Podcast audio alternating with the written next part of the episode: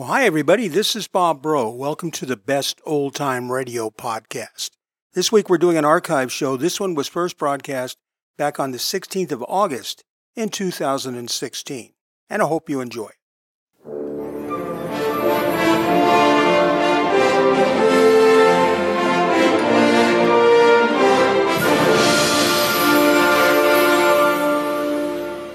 It's half past eight exactly, Mr. Dillon.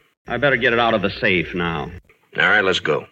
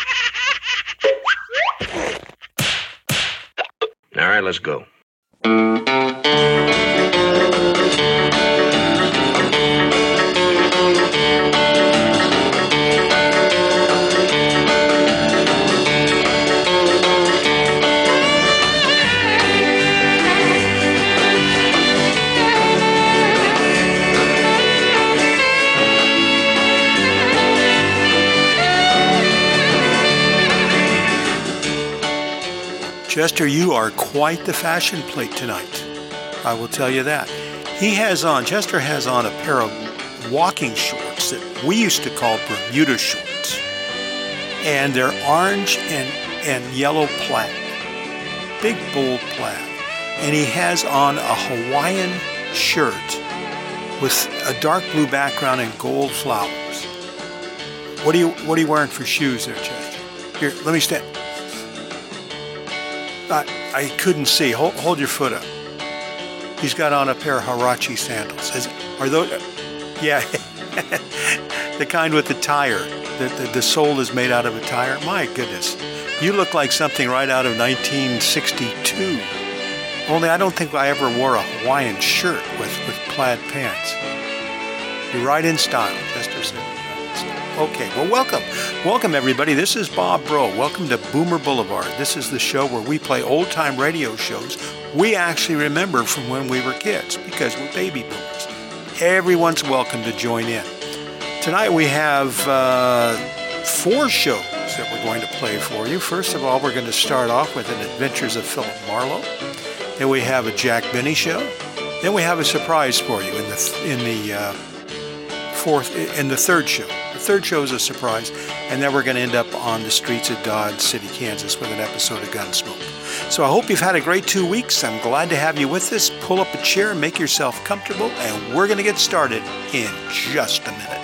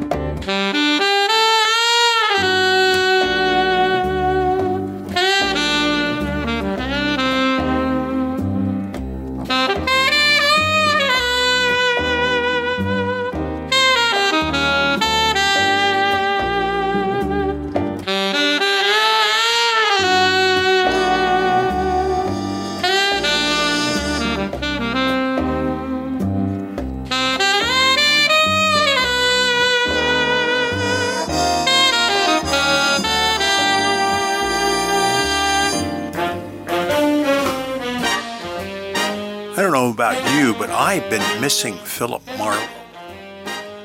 I just love every once in a while the, the sense of humor he has, the casual approach to his private detective work that that he does. And I particularly love the way Gerald Mohr portrays him. So we have to get a fix of Philip Marlowe tonight. And to do so, we are going to go back to an episode that was originally broadcast on the 18th of August in 1951. This was a CBS show, and the name of this episode is Young Man's Fancy. And I think you'll enjoy it.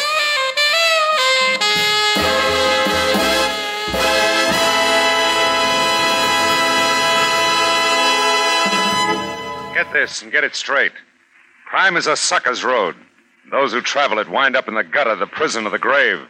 There's no other end, but they never learn. From the pen of Raymond Chandler, outstanding author of crime fiction, comes his most famous character in The Adventures of Philip Marlowe.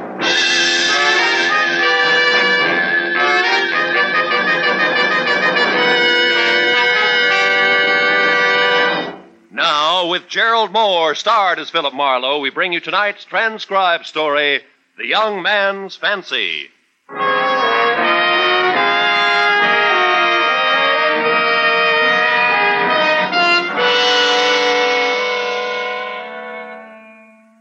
Another scorcher with smog yet. The angels that flapped their wings over the sleepy little pueblo of Los Angeles were taking a summer hiatus. I thought about the blue Pacific some 15 miles to the west, where the friendly waves will snap your back if you happen to hit the undertow just right. So I decided on some three part harmony instead. Part one, vodka. I had that. But no parts two and three, the limes and ginger beer. So before you could say Moscow Mule, I was heading for the shopping district that's about a five minute walk from the apartment. I made it quicker. I drove. Alex's fruit stall gets all my lime business. Partly because the limes are good, but mostly because of Alex. All that's kind and gentle is housed in the square frame of Alex Lesnovich. His tanned old face is creased around the mouth and eyes from smiling. Deep set, dark eyes that look out at you from under bushy gray brows and laugh. Yeah, that's Alex all the time. Except this particular morning. Oh, is Mr. Marlowe? Well, hello. Hot day is. Hot day is. Heat got you, Alex? Oh, no, no, not the heat. I think I go to my chair, rock a bit. You find what you want. Hey, wait a minute. Wait a minute. You're not sick, are you? Uh, sick some. Yes, uh, Alex is sick fellow, all right. Have you seen a doctor? No, no, no, doctor. Alex is sick in the heart. He, Oh. no doctor can fix Mr. Marlowe. Someone else could fix, but no doctor. You want to tell me about it, Alex? I will go to my chair and rock and think. You find what you want. Yeah. Hey, the limes look good. Yeah, yeah, is. How much? Time says no. yeah, I guess it does. Hey, does it get this hot in Yugoslavia? Oh, maybe. It's long time since I was there. Yeah. Thirty years, more maybe. It's not changed there now. Weather too, maybe. Yeah, maybe. Dad. Oh, Dom, Dominic, where have you been? Hello, Dad. Oh, hi, Mr. Marlowe. Hi, Don. All night I wonder where you Oh, were. look, Dad, let's not start that all over again, will you? I'm of age. Oh, it's Babe, the only big fellow with small years. Don't give me that stuff. I'm sick of it. Just came back to get some things and some money, so you might as well get the cash drawer Here open. now, that's enough. You do not come here just when suits you and tell your father what he will do and what he will not do. Look, Dad, I'm I'm tired of fighting with you. Come on to the back of the stall. We don't have to drag anyone else into this. I was pretty much of a third wheel. I didn't get it. I didn't want it to. Alex and son Dominic boxed the next few rounds almost out of earshot. I heard old Alex mutter something finally, go to the cash register and get Dom the money. Shortly after that, Dom shot past me and down the street. I stood there like a fool, squeezing a half a dozen limes. You, please, you find what you want, Mr. Marlowe? Yeah, yeah, Alex, these will be fine. Thank you. Thank you very much. Alex. Yeah. Well, if you need any help, you know where to find me, huh? Thank you very much, Mr. Marlowe, but if Alex has troubles, Alex works them up. Sure, sure you will. I'll see you.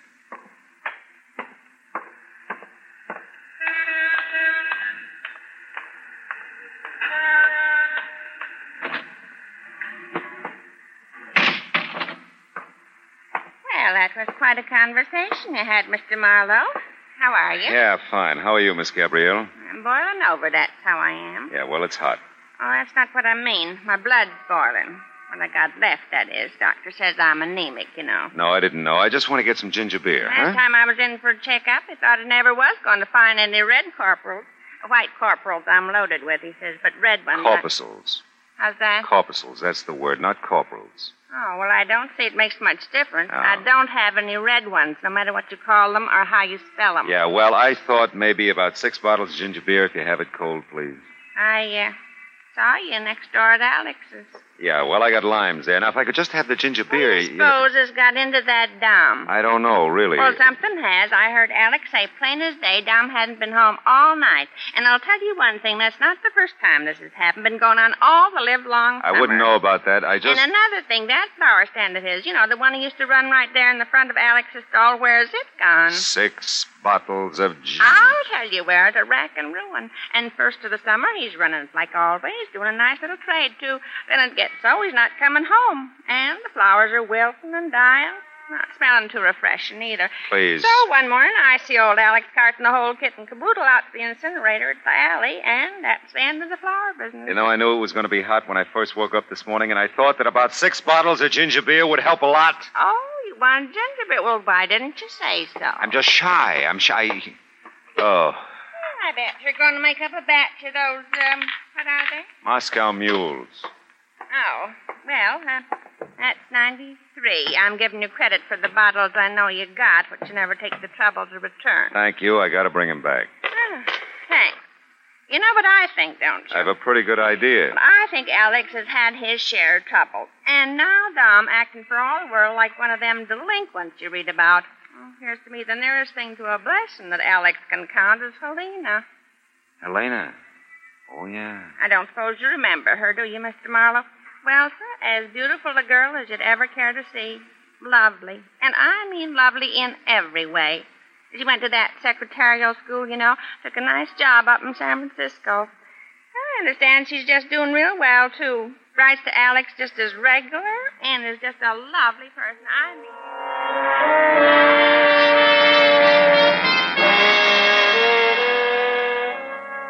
Yeah, I remembered Helena.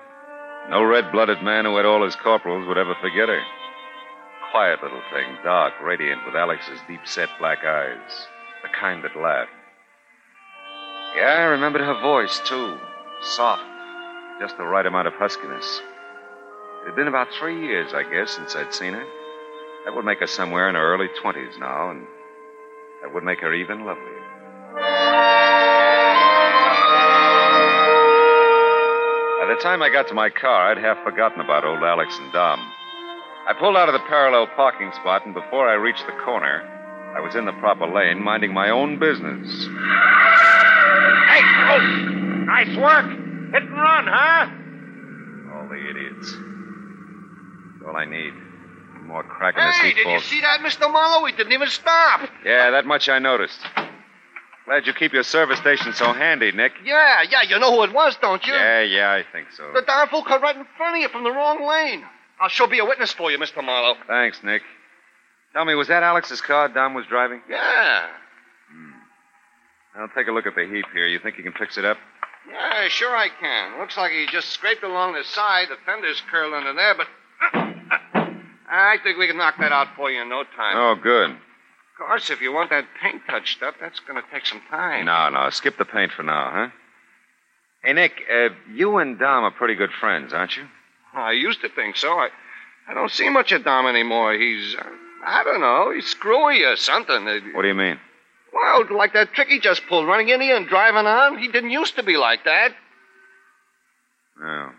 What do you think's happened to him, or do you know? Well, whatever it is, it's happened since we got out of school last spring. All of a sudden, he doesn't come around anymore. Nobody in the gang sees him, and when we do, you know, we meet him on the street or something, he just sort of looks down and he says, hi, and he keeps on going. Uh-huh. Okay, if I park there, Nick. But don't bet you can park there. I'll pay you when I get back. Hey, you dirty! There's Dom's friend, Mr. Marlowe. Only guy he sees anymore. That truck driver? Yeah, making his daily delivery, I see. Delivering himself to Salty's bar. Half the time, Dom goes there with him. He does, huh? Yeah. Yeah, well, you see what you can do with the car, Nick, just so I can drive it okay, huh? Sure, sure, Mr. Marlowe. Bud's here today. Between us, we can fix it in a hurry. Okay, I'll be back in a few minutes. See how you're doing. Swell. Oh, and Nick. Yeah, yeah. Nick, come here. I'm going to tell Alex it was my fault. Now, I don't want him worrying about it, so don't make a liar out of me, huh? Nah, nah, sure not, Mr. Marlowe. Only Dom doesn't deserve it. Maybe not. But Alex does.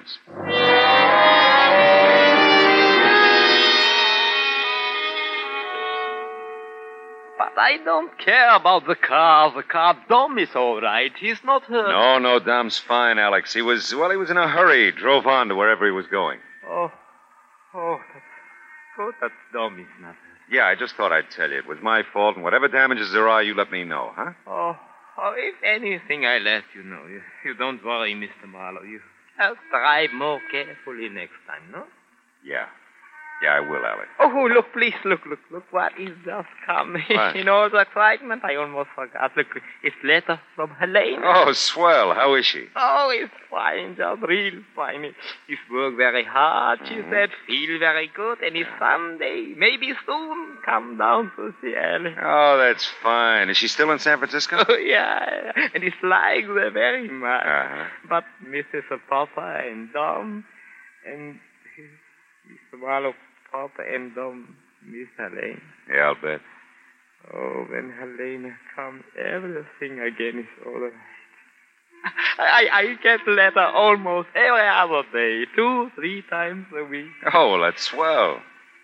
Well, I got to see about my car, Alex. And remember, let me know what I did to yours. Oh, huh? yes, yeah, if it's anything, I shall. And you remember now, you drive much more carefully, Mr. Marlowe. Well, well, it's got responsibility to other fellows. Is right?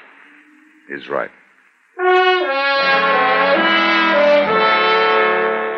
Alex was feeling better. Helena's letter had given him something else to think about for a while. On the way back to Nick's service station, I ignored Miss Gabrielle's nose, which was pressed flush with the free ice cube sign in her window. You know, with very little effort, I could have no use for that type female. Well, Nick said the car would take about ten minutes. I figured a beer would just about take as long. The sign said Salty's Bar, no dogs allowed. What'll it be, mister? Bottle of beer. Any kind, just so it's cold. Okay, here you go. Thanks. I'll pay you as soon as I can see. You keep it pretty dark in here, huh? Psychology. Sell more booze that way. Don't ask me why. I won't. Ah. Anybody mention the jukebox is a little loud? Yeah, I have. They either can't hear or they like it that way. They? You'll see him when your eyes get used to the place. The guys play the record nine times now. She's still not sold. Yeah. Well, some days you get nowhere. can I have another beer, Salty? Yeah, sure, Carl. Call the truck driver. Nick pointed out to me he was seated two stools down at the bar. I noticed him for the first time just before he ordered the beer. He was a big guy. Even sitting down, he had a placid looking face, the kind you could never tell anything about. He looked at me for a moment and then over to the couple in the booth by the jukebox. The expression on his face didn't change as he calmly slid off the bar stool, went over to the jukebox, reached around to the back, and turned down the volume. Hi. What's the idea? It's too loud. How about it's my nickel, sir? It's your nickel. Sit down. Ah? Well, I will. That's hell number Selby. Thanks, fella. Yeah, okay. Carl. Oh, that's you, isn't it, Carl? Yeah, Dom, come on, sit down. I wondered where you were. Oh, I had some trouble, but I got some money. What kind of trouble? Your dad? No, I just. Well, if it isn't old Snooper himself. Look, Mr. Marlowe, I don't need any assist from you. I wouldn't be too sure, Dom. Maybe you thought it was a bright idea blabbing that fancy story to my dad. Well, I don't go for it, you see. Okay, you don't go for it. You, uh, give Giving the kid here a bad time, mister? Get lost. He's a professional snooper, this guy. He already shot his face off to my dad about me. You shouldn't have done that, mister. Hey, you guys, take it easy. No brawling in here. Take your hands off me. I'll let go, all right. So. That was your first mistake. Come on now, break it up, break it up. Down. Put down that bottle. I'll break it up. Oh!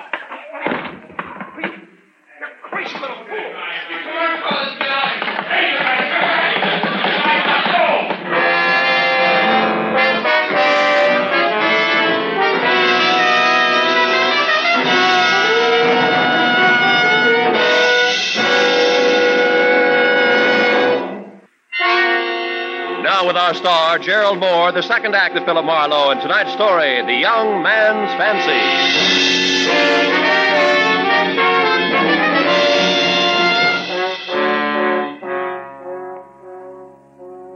It was a wild dream. My head was a punching bag, and fighters with plate glass fists were taking turns cracking my skull. It hurt like fury.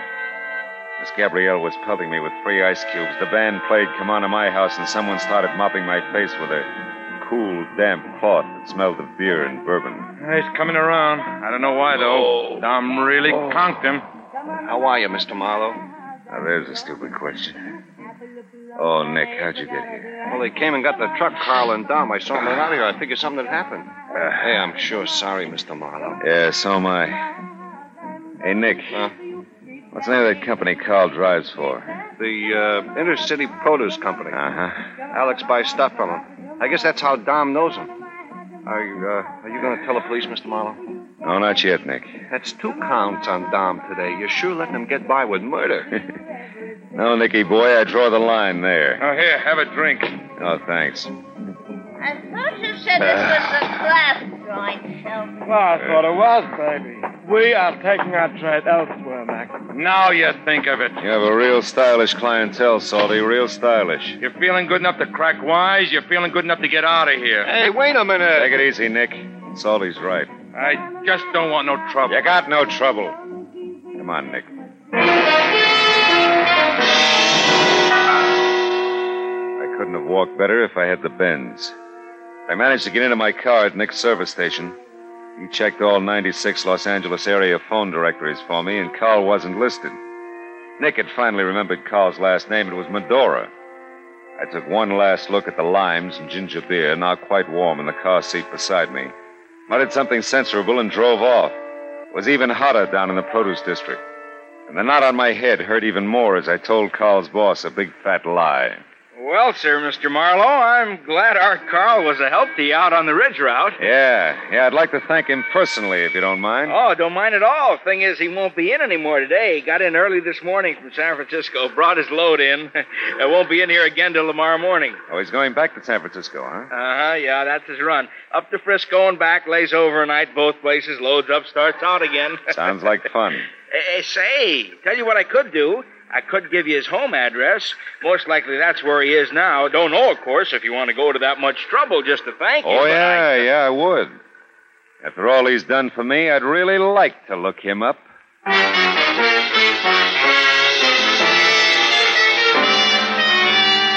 Carl's apartment building needed paint and better ventilation. It was near downtown L.A. in an area that should have been cleared for the freeway, but it hadn't been.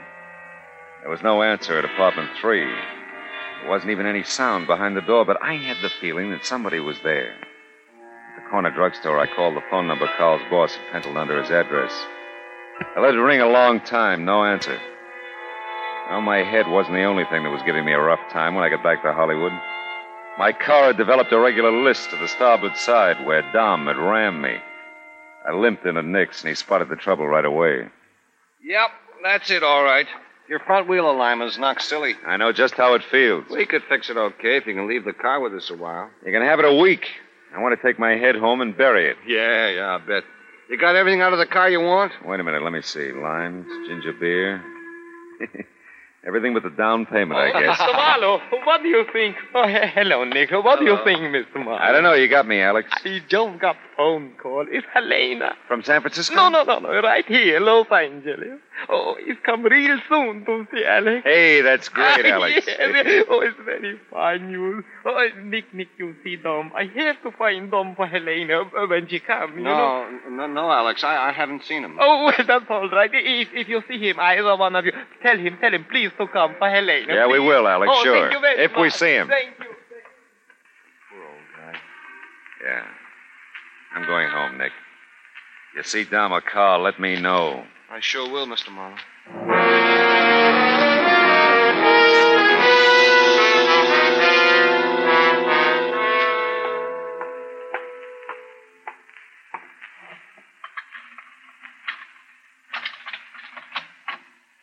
You're a long time getting home, Snooper. Well, the bottle, baby. I've been waiting to tell you something.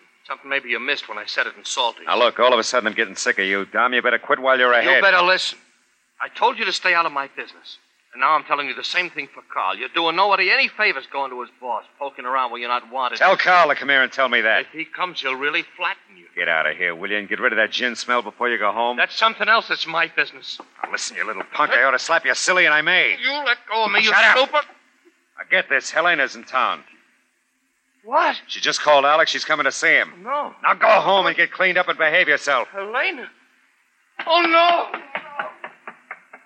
He ran down the hall like he'd been fired on, and like I said, I was sick of it, the whole thing. Dom, Carl, whatever they were up to, I'd had it. Inside the apartment, I left the limes and ginger beer on a chair. Put the vodka straight. I don't know how long I was sprawled on the couch. Okay, okay, okay. Ah, that might be Carl. I'm waiting to see that boy. Oh, Mr. Marlowe. I didn't think you'd remember me. But, uh, Carl said you wanted to see me, Mr. Marlowe. Elena. You do remember me? Didn't think you would. Sure. Sure, I remember you, Helena. It's been a long time. Yeah, long time. Long, long time. I haven't changed, have I, Mr. Marlowe? No. No, Helena, you haven't. Liars! Do men always have to lie?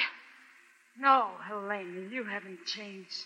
You make me sick, Mr. Marlowe. Men make me sick. You seen your father yet? Shut up!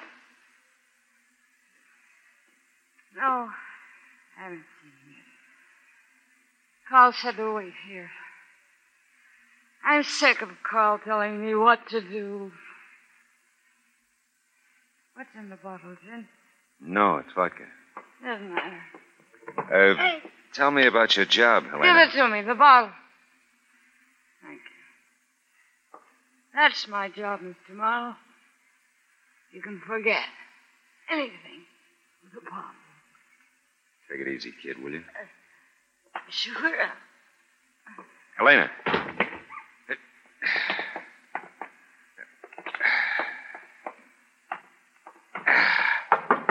Helena. Oh, fine. You got her here? Yeah. She, uh, she passed out. She's over on the couch. Come on, Carl.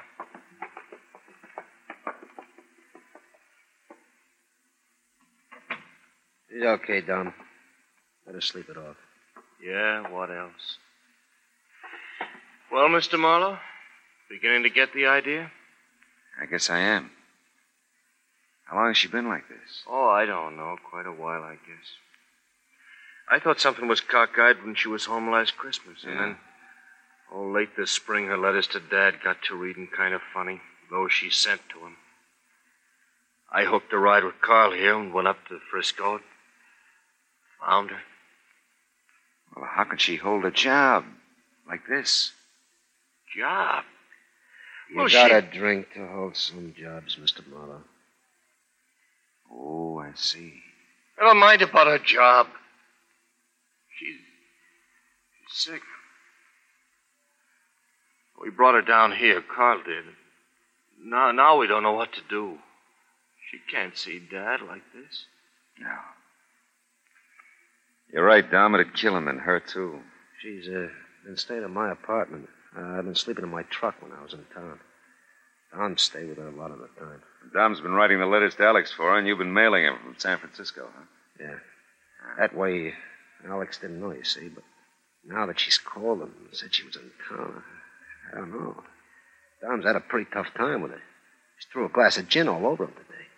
Yeah, I know. It's not her fault. She's sick, that's all. Well, we've got to do something. We will, we will, Don. I think maybe I can help you with that.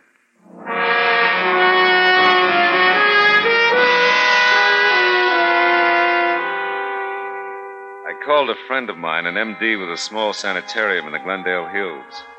He specialized in Helena's kind of sickness. We made a deal, and a half hour later we took her there. It was going to take some time, but it was good building time. Don and I had our story pretty well rehearsed when we got back to Alex's. But uh, I, I don't understand. Wh- why she told you this? Why, why did she not call Alex? Now, look, Dom told you she was pretty disappointed in herself that she had to go right back to San Francisco. She was afraid if she called you, she'd cry and get you all upset. Sure, that's oh. right, Dad. She thought it'd be easier for you this way. Oh, I, I, I see. Uh, oh, it's nice of Helena to think of her papa. It's, it's nice. Yeah. She, she come soon again, no? As soon as she can, Alex. I don't think it'll be very many more weeks. Do you, Dom? Oh, no, no. She'll be back before we know it, Dad. Oh, oh that, that's wonderful. Dominic, she, she looks good. I- It's well, yeah. Oh, she. Well, you just wait till you see her. She'll look great, won't you, Mr. Mother? Oh, just great, Dom. And Alex, I've got a hunch she'll be staying home quite a while after this. Oh, my. Helena home. Oh, that is good. Oh, very good.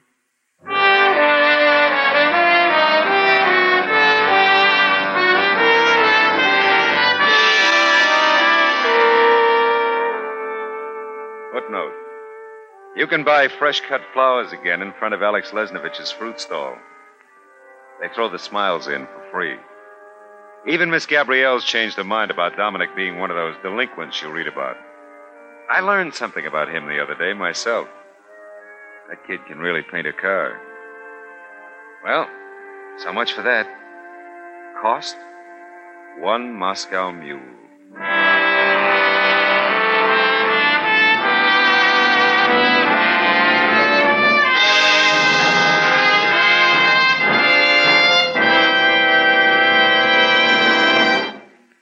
The Adventures of Philip Marlowe, bringing you Raymond Chandler's most famous character, star Gerald Mohr, are produced and transcribed by Norman Macdonnell and written for radio by Kathleen Hite.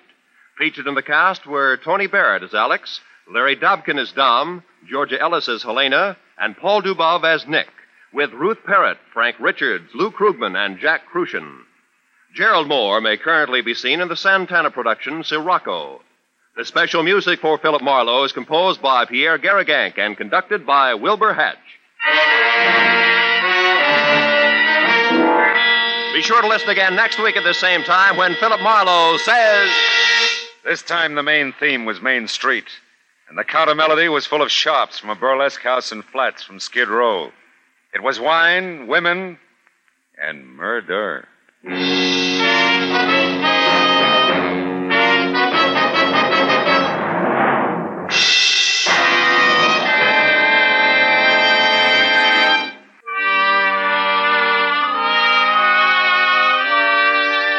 This is the CBS Radio Network. From August the 18th in 1951, that was Young Man's Fancy, as heard on the adventures of Philip Marlowe with Gerald Mohr. And of course, we'll have more Philip Marlowe in the weeks ahead. All right, we're going to have to keep our eye on the clock tonight, so let's go right to the comedy corner. Something familiar. Something peculiar. Something for everyone. A comedy tonight. Ah! Something appealing, something appalling, something for everyone. A comedy tonight. Nothing with kings, nothing with crowns. Bring on the lovers, liars, and clowns. Ah! Situation. No complications. Nothing portentous or polite. Ready tomorrow, comedy Tonight.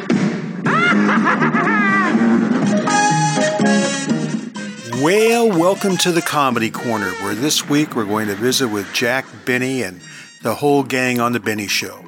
As near as I can tell, this show was originally broadcast on March, no, excuse me, May the 23rd in 1954. What we're listening to tonight was a rebroadcast that they did on the Best of Benny, and I believe that this was rebroadcast on 1215 of 1957. Now that's what I think. I'm not entirely sure. I did a little research on this and I'm pretty sure that is correct. Anyway, the name of this one, or at least the common name, is Jack Goes to the Dentist and Visits a Casino in, uh, in Las Vegas. It's a funny one and I hope you enjoy it.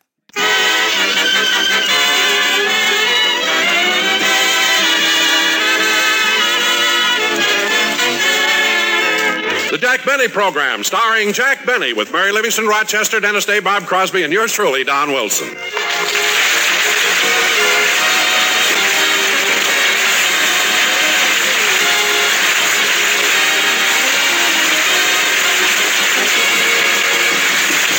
Ladies and gentlemen, we'd like to take you back to yesterday to the office of a prominent dentist. Sitting in the dentist chair, even as you and I, is our little star, Jack Benny.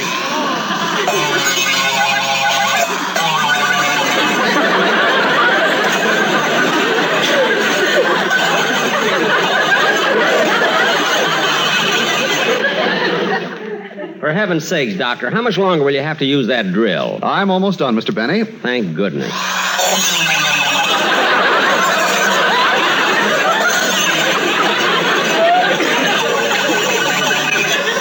There we are, all finished. Now let's slip them in your mouth and see how they fit.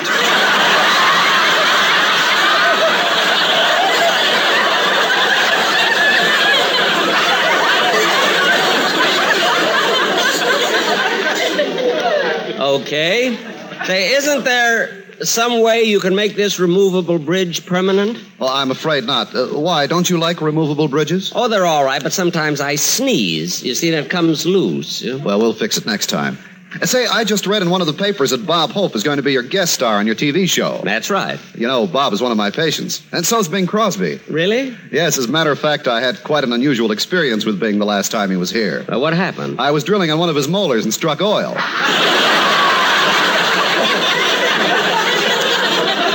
Now, let's see uh, about your next appointment. Uh, how about 2 in the afternoon, June 14th? June. Oh, oh, I can't come on June 14th. Why not? Well, Doctor, have you any patients out in your waiting room? Will you? Yes, quite a few. Good. Open the door, will you, to the waiting room? Well, all right. I can't come here on June 14th because that's the day I open my personal appearance tour at the State Fair Auditorium in Dallas, Texas.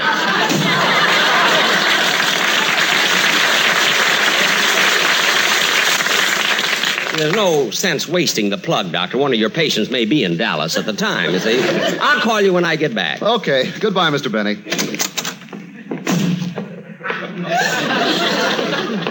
It'll be fun making a personal appearance in Dallas. See, from there, see, I go up north to Portland and Vancouver and Seattle. Then I'm going back to my hometown, Waukegan. I'm not making a personal appearance there, but they're having a testimonial in my honor. They're naming a sewer after me.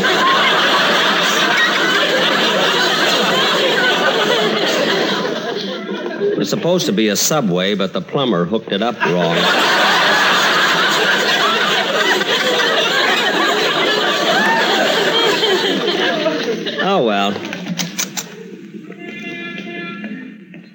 Gee, it's such a nice day, I think I'll walk home.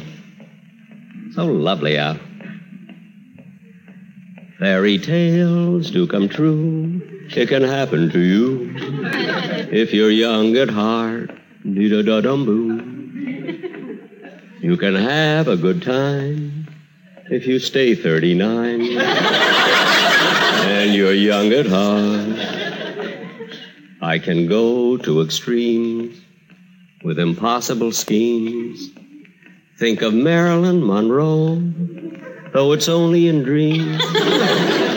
I'd like to hug and kiss her every single day, unless DiMaggio is there or on his way.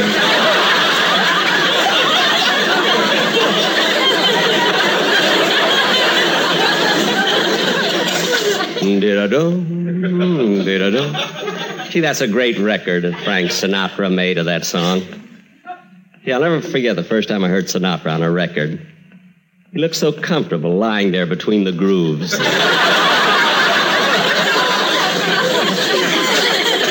Did-a-dum-dum.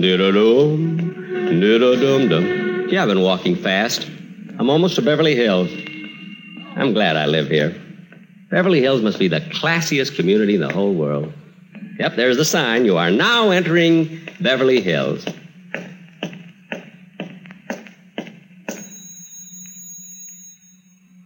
Gee, these rugs on the sidewalks are nice.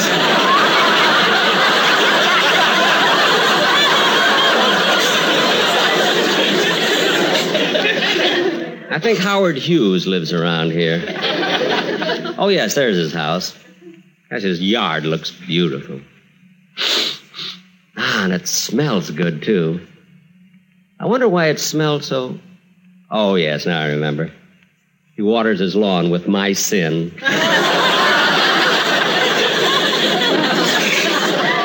Gosh, Beverly Hills must have the classiest residential district in the whole.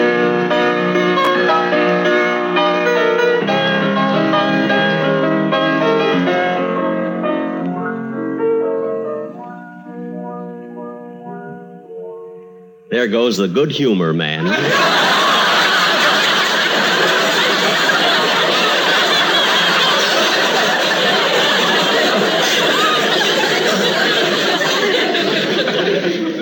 don't know. Sometimes I, I think that Beverly is so classy that. Oh, hello, Mr. Benny. Huh? Oh, hello, Dennis. I was just over your house, but you weren't home. I know. I was at my dentist. Gee, what a coincidence. Oh, were you at the dentist today? No, my optometrist. Oh, Dennis, are you, are you getting eyeglasses? Yes, sir.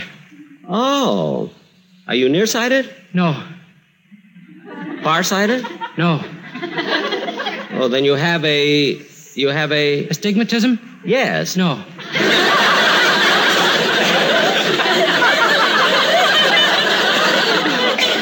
Then why in the world are you getting glasses? To keep my mother from hitting me.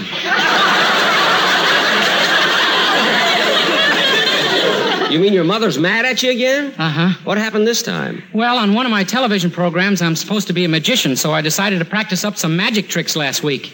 What kind of trick were you practicing? You know, the famous one where you make an elephant disappear?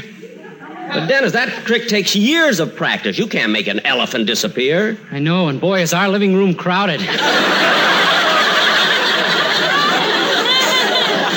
Dennis, uh, you have an elephant in your living room? Yeah, for six days. How can an elephant stay in a house that long? He brought his trunk.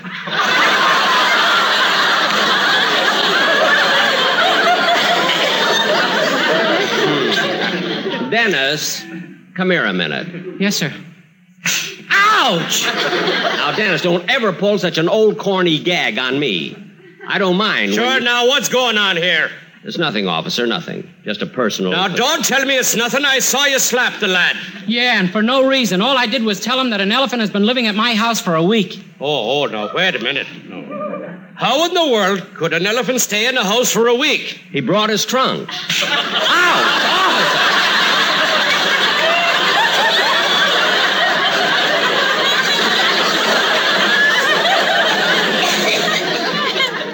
You shouldn't have slapped me. He's the one that said that. Oh. Now, come on, Dennis, let's go. You're always causing trouble. But do you want to hear the song I'm going to do on the program Sunday, Mr. Benny? Not here on the street. Anyway, I want to give you some advice. Yes, sir. Dennis, since you apparently have so much time that you can walk around annoying people on the street, why don't you try to better yourself? Well, what do you mean? Well, go to the library, get some books, read the newspapers and magazines. Find out what's going on in the world. I don't have to waste my time reading magazines and newspapers. Well, then how do you get information? I dial 113. Dennis, sing. But you said not on the street. I don't care what I said. I'd rather hear you sing than talk. Now go ahead. Amor,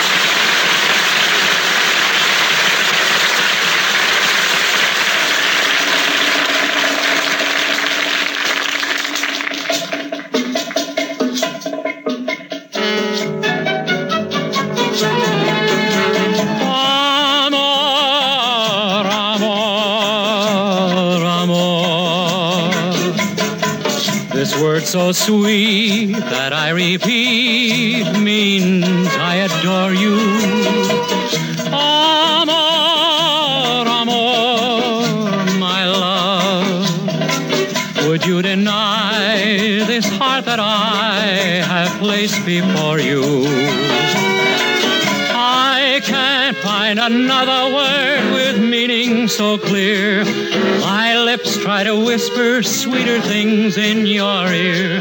But somehow or other, nothing sounds quite so dear as this soft, caressing word I know.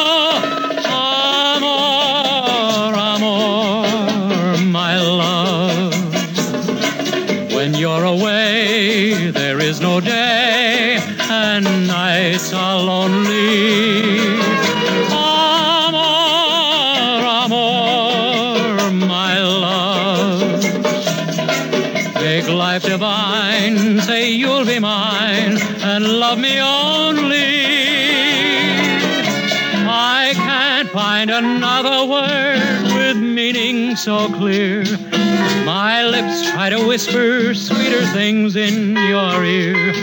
But somehow or other, nothing sounds quite so dear as this soft, caressing word I know.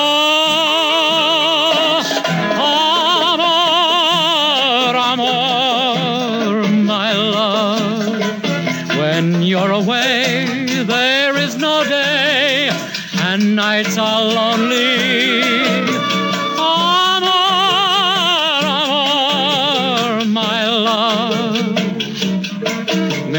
Life divine, say you'll be mine, and love me only. Amor, amor.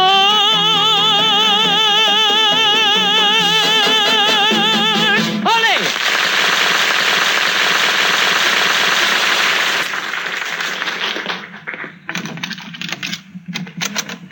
Who's that? It's me, Rochester.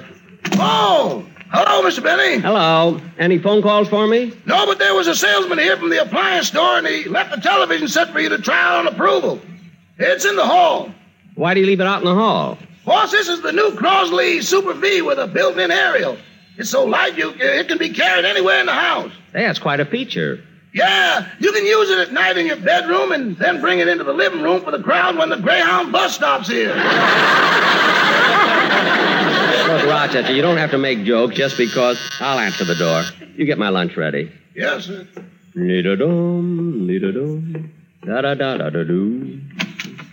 Hello, Jack. Oh, hello, Bob. Come on in. Bob, why didn't you call and let me know you... Wait a minute, Bob. Where'd you get that wonderful sunburn? Oh, the boys in the orchestra and I chartered a boat, and we all went fishing yesterday. Really? Sammy the drummer won the jackpot by landing the biggest fish, so I took a picture of it. Here, you want to take a look at it?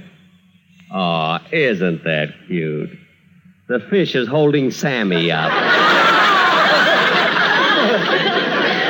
Looks so cute with the spin around him. Yeah. You know, Bob, I guess it's hopeless, but I sure wish the boys in the band would settle down a little. Oh, they have, Jack. Why, in fact, Bagby, the piano player, has sworn off drinking. He's been on the wagon since last Saturday morning. Bagby on the wagon? What happened? Well, he was supposed to go over to Dennis Day's house because Dennis wanted to rehearse a song. Oh, and he wanted Charlie to accompany him on the piano. Mm-hmm. When he got over to Dennis's, he rang the bell and an elephant answered the door.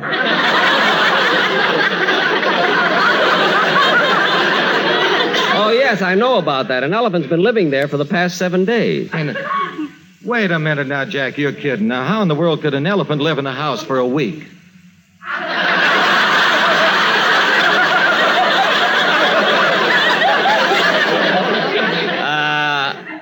ask me that again, Bob. Well, ask you what? How can an elephant live in a house for a week? He brought his trunk. I ran into Dennis, too.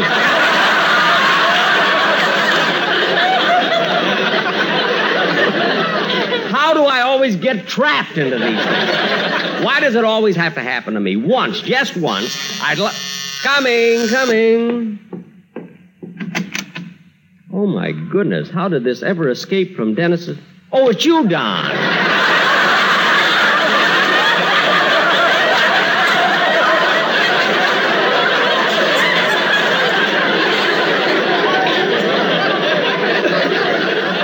Don, come on in. Jack, what in the world are you talking about? Oh, nothing, nothing. Let's go in the living room. Bob Crosby is there. Oh, good. He'll want to watch it, too. Watch what? The Sportsmen Quartet are doing a guest shot on television. Oh, hi, Bob. Hello, Don. What time does this program go on? Oh, just a few minutes now. Where's your television set, Jack? Right here. It's the new Crosley. I'm trying it out on approval. You've had me that way for the last 20 years. well, when you prove that you're good, I'll hire you. you know, sometimes. Uh, achoo! that night, Jack. Hey, Don, when did you join the Elks? Those are mine. Darn that dentist.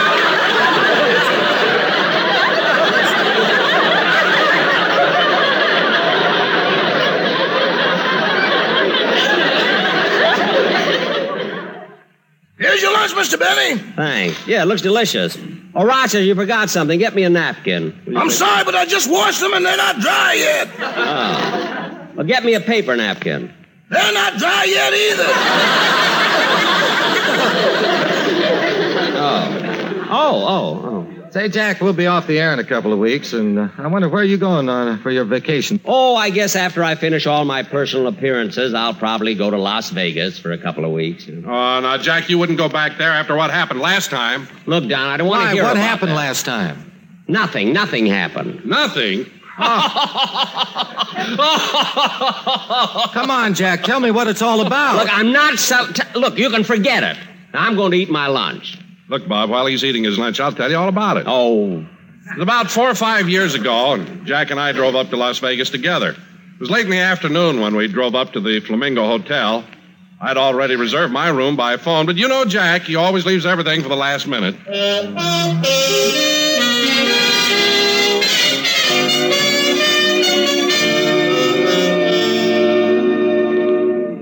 He's a beautiful lobby, isn't it, Don? Sure is. A lot of people here, too. Yeah. You wait here, Don. I'm going over and talk to the room clerk. Now, this hotel really is. May I help you, sir? Yeah, it's- I'd like to get a room here. Well, it's quite an honor having you visit the hotel, Mr. Benny. Oh, you you know who I am? Yes, yes, I saw you once in the movies. You did? Yes, you were sitting right next to me.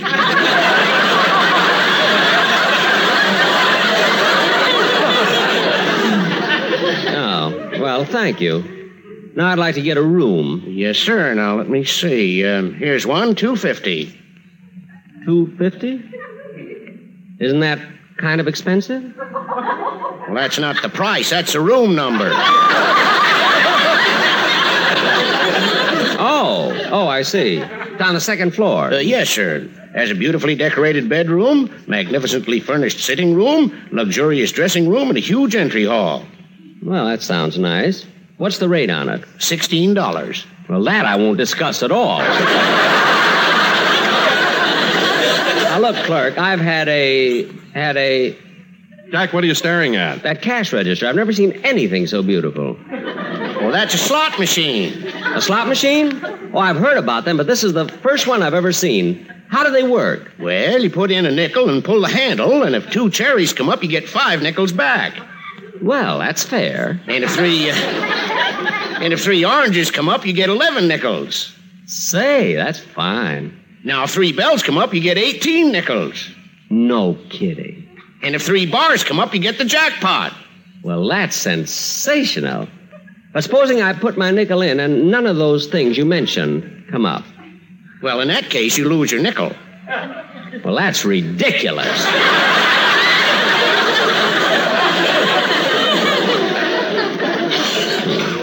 Thing like that'll never catch on. Believe me. Come on, Jack, let's go. Just a minute, Don. Now, look, clerk, I'm willing to stay here if you'll lower the rates. Let, let me speak to the manager. Very well, he's right here. Uh, Mr. Benny, this is Mr. Schiller, the manager of the Flamingo. Oh, I'm, uh, I'm pleased to meet you, Mr. Schiller. How do you do? Uh, look, Mr. Schiller, I want to get a room and get some rest here. I just drove all the way from Beverly Hills to Las Vegas. Well, Mr. Benny, if you'll give me the keys to your car, I'll have the bellboy park it. It's that Maxwell right out in front. Oh, is that your car? Yes. Well, then we owe you an apology. We're using it to mow the lawn. Well, leave the grass in it. It'll make the seat softer. now, look, Mr. Schiller, I'm very anxious to stay at the Flamingo, but it seems that your clerk and I can't get together. He's so stubborn. Don't you have any less expensive rooms? Yes, we have some for $5 and some for 7 $5 and $7.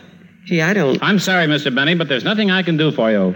You see, I have no authority to change the rate. Well, there must be somebody I can talk to, isn't there?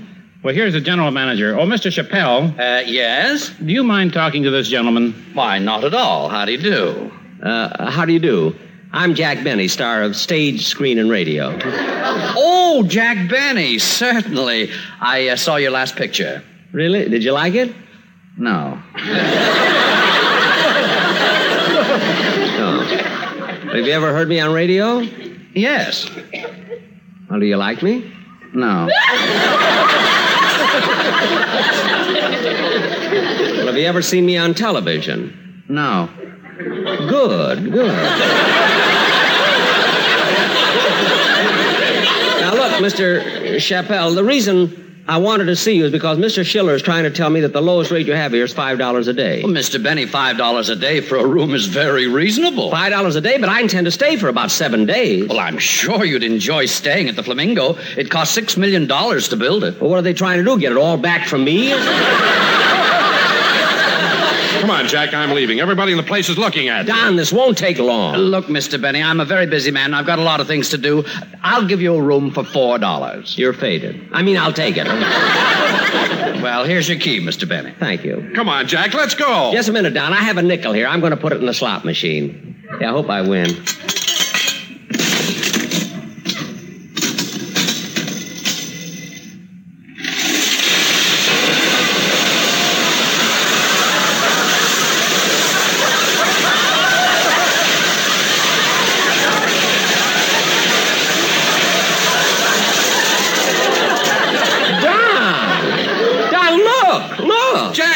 Super jackpot. Yeah, gee, Don, look at all those nickels. Just a minute. I'll put them in my pocket.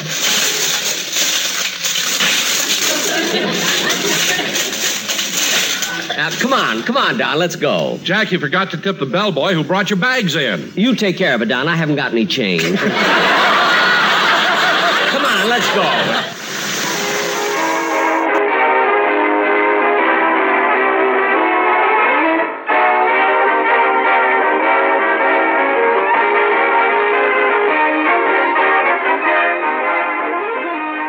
The Jack Benny Show.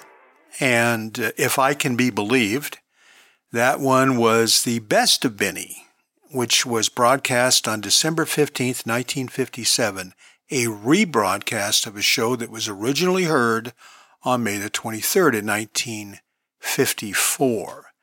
As we've talked about so many times, Benny shows usually had two parts, and oftentimes they, they didn't really even seem related. So this particular episode may have been by some people described as Jack Goes to the Dentist. Others may have described it as Jack in Las Vegas or Jack at a casino. I refer to it as Jack Goes to the Dentist and Visits a Casino in Las Vegas. But um, that was just fairly common. And sometimes we have a hard time identifying particular, what particular show we're listening to. After all, I didn't tape all these myself. These are handed down from people to people. My job is to go out and find the best sound quality I, can find. Another thing, did you notice how the sound changed at the end of that show? Sometimes uh, when you get a recording, it'll just end, just very abruptly, right in the middle of the closing music. That's not uncommon at all. And when I have that happen, I, I just can't stand it. So what I will normally do is go and find another recording of the same show. And maybe it, it doesn't have as high of sound quality as the one I want to play. But in order to keep the continuity on the closing theme music, I will grab part of it and put it on there. So you'll hear a distinct difference in sound quality, but at least it's the same uh, the same show and you're hearing all of it. Now I didn't do that with this one tonight, but it looks to me or sounds to me like somebody else did that in the past. All right, so now you know all about the secrets of editing the Jack Benny Show. We are going to uh, take a little detour now, and maybe this theme music can give you a hint as to what's coming up.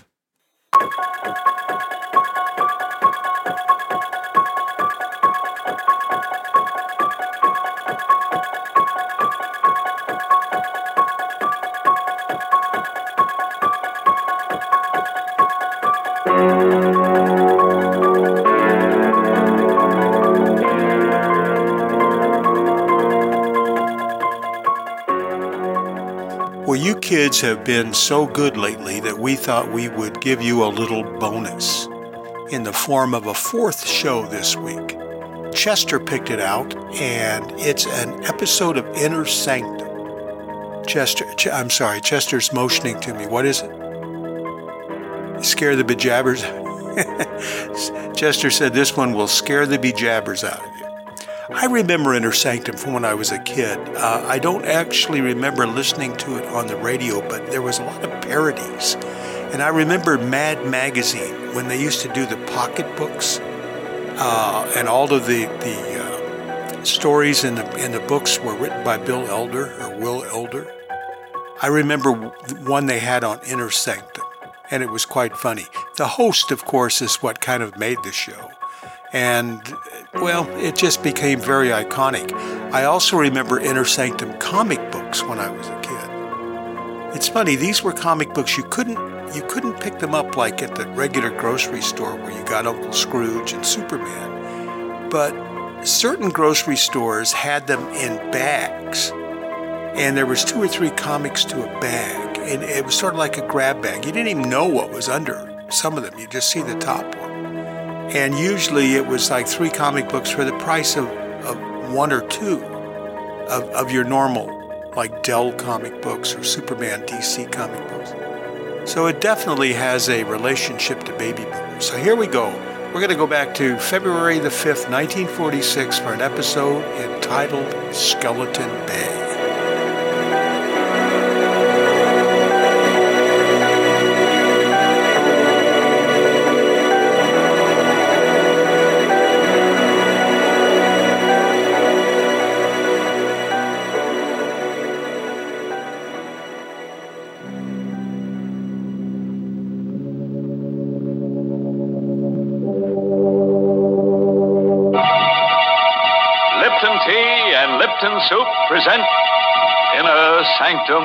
Good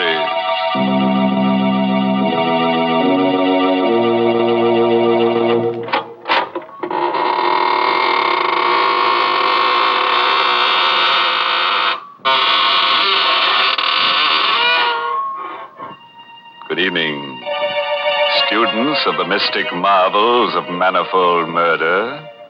this is your host extending a cordial invitation to step through the creaking door of the inner sanctum, where we probe deep into the dark and cavernous depths of men's souls to see what makes them kill. hmm Our clinic here is the whole vast world of crime. And you who listen in may hear us dissect our characters at a safe distance. And unless your nerves are strong, you'd better take my advice and uh, keep your distance. Why, Mr. Host, that's not the kind of advice to give folks. It sounds unfriendly. well, what would you suggest, Mary? Well, give them some sort of friendly advice. Like pointing out to them the extra delight they'll get from a cheering cup of Lipton tea. And now, that's the kind of advice you should give folks. Well, Mary, you seem to have given it to them already. So we can go ahead and get launched on Skeleton Bay. That's the title of tonight's story. An original radio play by Emil Tepperman. It's about a lady novelist, a writer of mystery stories. It opens at a swanky hotel with private cabins situated on a storm swept rock bound coast. The story itself is all about. hmm You guessed it. Murder. And here's Betty Lou Gerson as Carol De Winter, the lady novelist, who will give us a blow by blow description. I'll tell you first about the night I met Michael Barrett. It was in August at Skeleton Bay. I'd come to the hotel supposedly for rest. That was what I kept telling myself. But in reality, I didn't know why I'd come here. Skeleton Bay. I'd seen the name advertised months ago. Since then, it kept hammering, hammering, hammering at the inside of my brain. Like the voice of implacable fate commanding, commanding, commanding.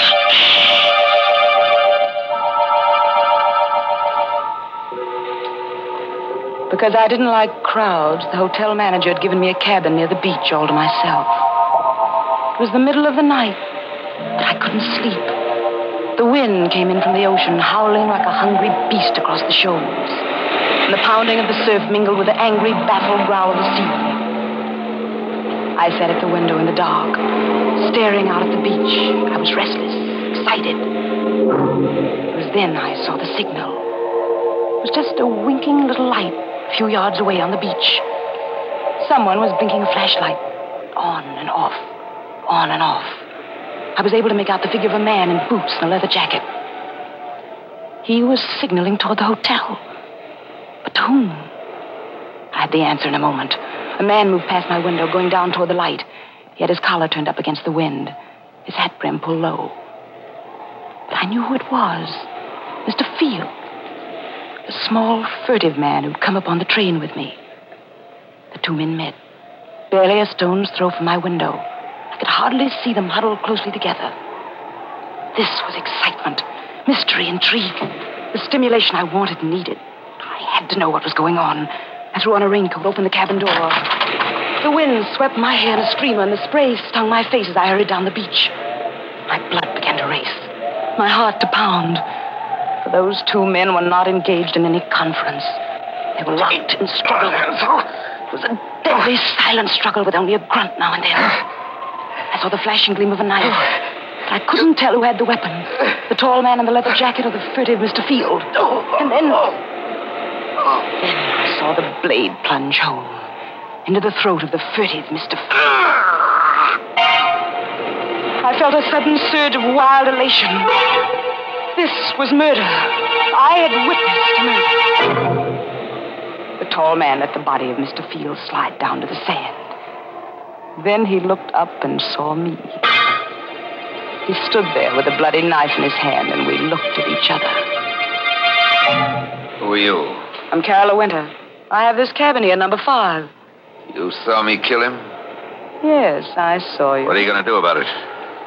I'm going to help you dispose of the body. He told me his name was Michael Barrett. He lived on the opposite side of the bay in the house high up on the cliff. It won't be so easy to get rid of the body. If I had the boat, I could take him out and drop him over, but it's too rough tonight. If there was some place to hide him for a day, I could come across in the boat tomorrow night. You can hide him in the closet in my cabin. Nobody will look there. Better lock the closet door. Yes, of course. You sure nobody will come snooping here? Nobody comes here but the maid. All right. I'll be back tomorrow night with a boat. Did you pick up the knife? Yeah. Got it in my pocket. Well, I guess that's all. Good night, Carola. Good night, Michael.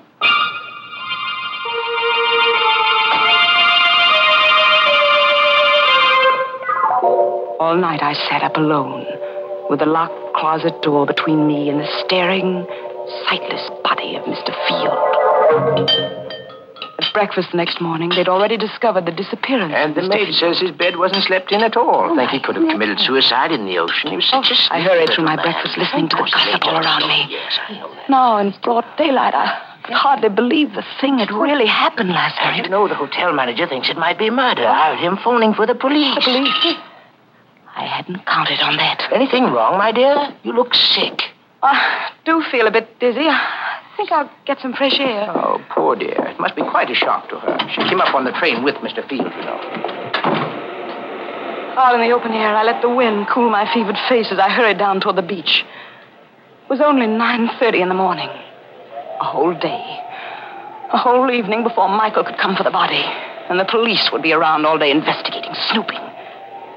And all the time, Mr. Field would be sitting in my closet, staring blankly out of his sightless eyes. When I reached my cabin, I put a hand on the doorknob. Suddenly, I, I went cold all over. The door was unlocked. I stood still as a statue, listening. Yes, there was someone inside. Someone moving around. I only had my handbag. I had a pistol in it. I always carried it for protection. My handbag was inside on the dresser. Slowly, slowly, I pressed the door open. Half inch, an inch. And then the door creaked. Is that you, Miss Winter? The maid. It was only the maid, of course. She'd be making up the bed. Why hadn't I thought of that? Miss Winter? Is that you? Yes, it's I. What are you doing in that closet with those keys? Why, they're just my pass keys, Miss Winter. I was just going to tidy up the closet. I didn't ask you to do anything to the closet. Well, but that's part of the job, Miss Winter. I'm supposed to do that in all the rooms. Well, you leave this one alone. Keep away from that closet, do you hear? Yes, Miss Winter. But I was only trying to help. When I want your help, I'll ask for it. Now, please leave at once. Just as you say, Miss Winter. I'm sorry if I did anything wrong. Did she suspect anything? I hadn't liked her tone. Why? Why had I been so sharp with her? Now she'd surely think there was something in the closet. Something she shouldn't see.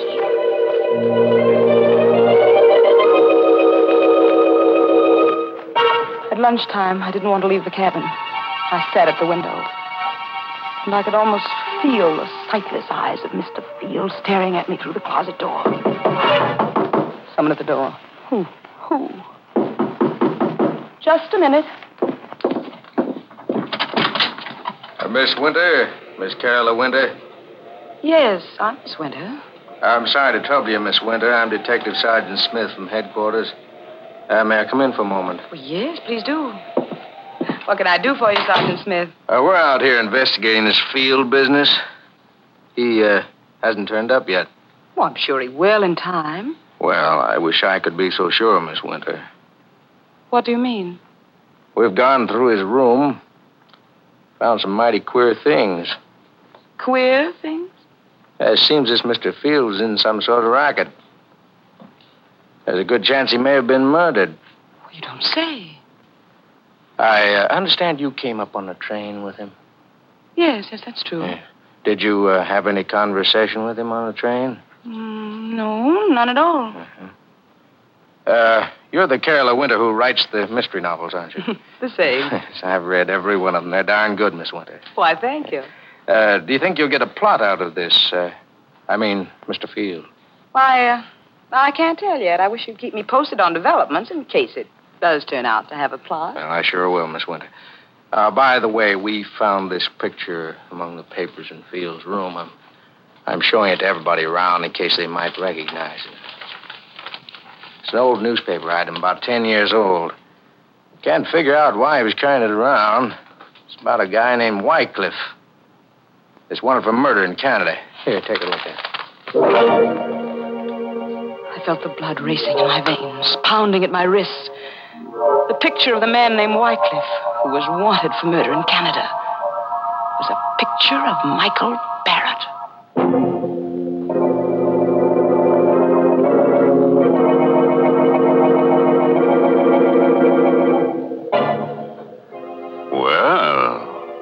it looks as if Michael Barrett is a lucky guy. With a beautiful woman ready to commit murder for him. Mm-hmm. But what'll he do when she runs out of victims and begins looking at him with a calculating eye? As for Carola, uh, she sinned heavily. Because murder is the greatest sin. And now, let's get back to the rock bound coast of Skeleton Bay and see how Carola uh, entertains the grisly guest in her closet. I don't remember now how I got rid of that Detective Smith. I, I told him I'd never seen the man in the picture and sent him away. The day was interminable. From my window, I could see the guests moving about the beach. but none of them went in swimming. The weather was too rough. I wondered if Michael would be able to bring the boat over tonight. If not, how much longer could I sit guard over Mr. Field in the closet? Now and then I'd see Detective Smith poking around on the beach. And then, without warning, he was standing over the very spot where Michael had stabbed Mr. Field. I watched him bend down and examine something. Was there a telltale drop of blood there? Did Smith know that was the murder spot? I saw him frown. Then he stood up, walked quickly away. I had to know what it was he'd seen there. I slipped on a coat, went out. Started toward the spot on the beach. Going somewhere, Miss Winter? Oh, it's you, Detective. Uh, going anywhere in particular? Uh, no, no, I was just going up to the hotel for dinner. It's almost dinner time, you know. Oh, fine. I'll walk up with you if you don't mind. Why, not at all. Hey, can I help you? I'll take your arm there. Thank you. The sand is so soft. Yes, it's still wet. We had high tide last night. Oh, um, Miss Winter, Yes? you a sound sleeper? What? Why do you ask? Well, I just thought maybe you might have heard something last night. Like a fight or something? Fight? Yes, yes. I was just looking at the sand back there, down near your cabin. It's all messed up, stamped around. Wha- What's that got to do with me? Oh, nothing at all. Except I think there was a fight there last night. Maybe that's where Mr. Field was killed. You. You think Mr. Field was murdered? It's beginning to look more and more like it, Miss Winter.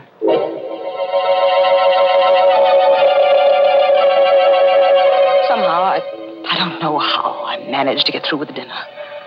I hurried back to the cabin. I stopped at the door, shocked and unbelieving. There was a light inside. Someone was in there. This time I had my handbag with me. I took the pistol out. Once more, I inched the door open. It happened. The thing I feared. The closet door was open. And there was the maid, stooping over the body of Mr. Field. Oh! What are you doing there? The body. It's Mr. Field. You killed him. Suppose I did. What are you doing with that gun? What do you think? No. Oh. The wind was high, and the weather was rough. And fortunately, no one heard the shot. I pushed her body into the closet next to the body of Mr. Field and closed the door. Now, now I was a murderer, too.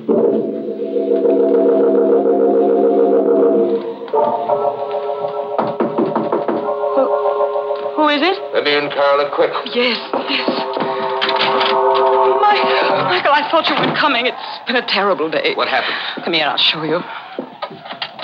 Is he still in there? See for yourself. Great Scott, a woman. Who is she? The maid. She opened the closet while I was out. You killed her? Yes, Michael. I, I had to kill her. There are detectives at the hotel looking for Mr. Field. Hmm. I suppose if I was smart, I'd kill you, too. Then there'd be no one to talk. Yes, Michael. That would be smart. Go ahead. Kill me, if you can. I knew he couldn't kill me because I'd seen it in his eyes. We were two of a kind, both wild, both reckless, both eager for the thrill of danger. He, too, wanted to be like the wind. We'd both been brought together here by some force stronger than either of us. And we loved each other. Carla, darling. Michael. No more now, Michael. We have work to do. Yes. I'll take them down to the boat. I'll help you.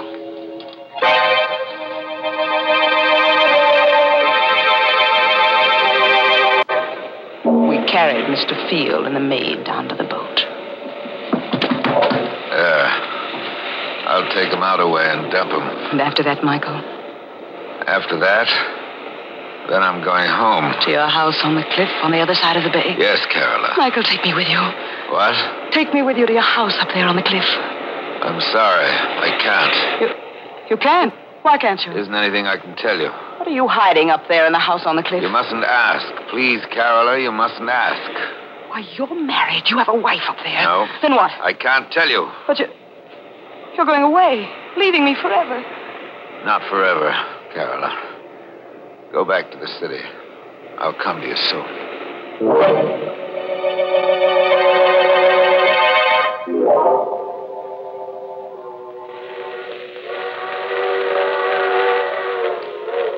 I returned to the city and waited. I waited a week, a month. But Michael Barrett did not come. I wrote to him, but there was no answer.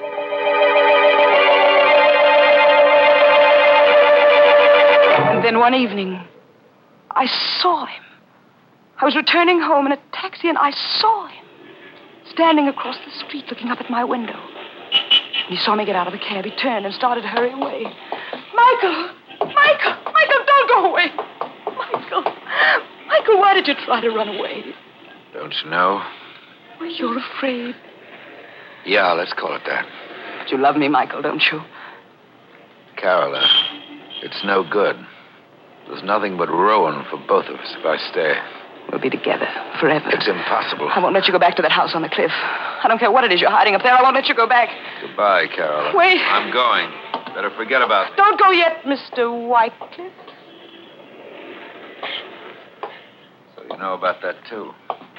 I saw the old newspaper clipping Mr. Field carried. I see. Why are you looking at me like that? You know why I killed Mr. Field? Because it tried to blackmail me about that old murder. Michael, dear, I'm a good deal smarter than Mr. Field. You see, I write mystery novels. I know how to handle such things. What do you mean? Wouldn't do you any good to kill me. I've written out all about you. Your real name and about that old murder in Canada would be found if I should ever be killed. Oh, Michael, darling, I'm blackmailing you. There's only one thing I want from you your love. It shouldn't be so hard for you to meet my terms. all right, Carola. You win. We'll be married tonight.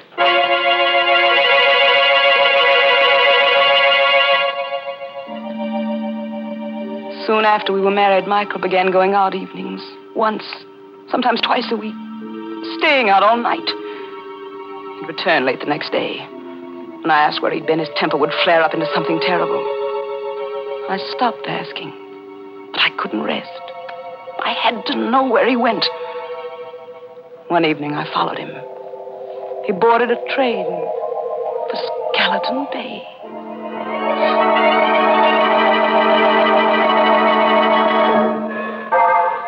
At Skeleton Bay, he set out to walk from the station, and I followed. It was no longer summer. Trees were bare, and the night was forbidding. I kept behind him when he skirted the bay to the narrow road that led up toward his house high on the cliff. It was a small stone house, and the wind whistled around it, against it, and above it. I stole to one of the windows. It was barred, like a prison. Carefully, I raised my head above the sill, peered into a lighted room. Michael was there, with a woman. For the first time in my life, I knew the meaning of frustration, jealousy. Michael told me he wasn't married, but this woman, I'd helped him to do murder. I'd killed for him. I'd lied to that detective for him. And all the while, this was the secret he'd been keeping from me. I opened my handbag. I took out the pistol. I looked into the room again. The woman was alone now. Michael was gone. So you came up after all, Carola. Michael, you, you sneaked out. You knew I was here. I'm sorry you saw through that window, Carola. Is that your secret? That woman? Part of it, but it's the part you mustn't know. But I do know it now. That's why I've got to kill you, Carola. That knife. You still got that knife. Yes, Carola. I've got this, Michael. He fell at my feet. And I looked down and watched him die. Now I knew why I'd really come to Skeleton Bay that first day. It was for this to kill Michael Barrett. So he's dead.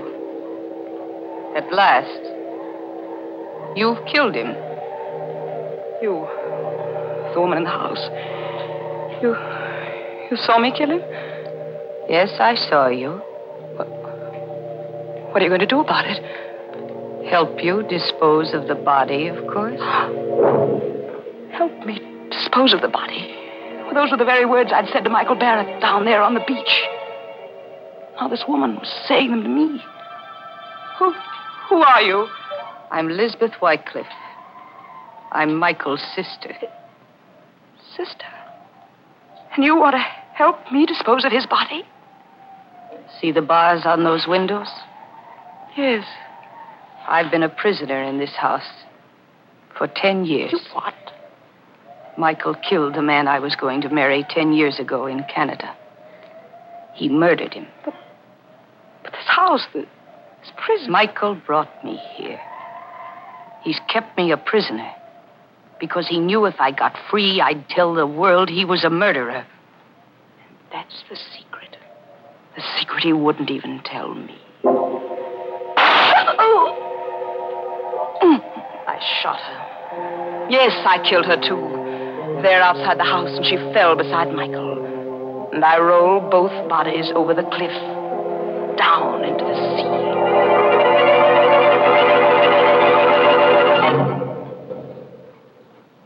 This is the end of my book. The best mystery novel I've ever written. I know that in writing it, I deliver myself into the hands of the law. But I can't stop. I can't help myself. So now, I'm finished. I will mail it to my publisher and wait for Detective Sergeant Smith to come and get me.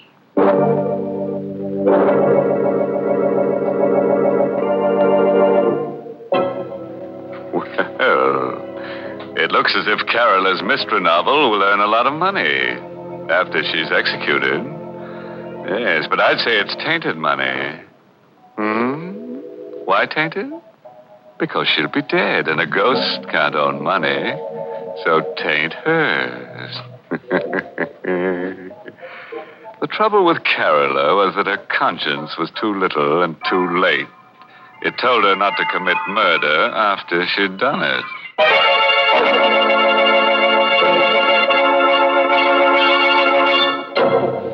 And so, friends, we take our leave of lovely Carola Winter. She would have been better off if she'd remembered that the pen is mightier than the sword.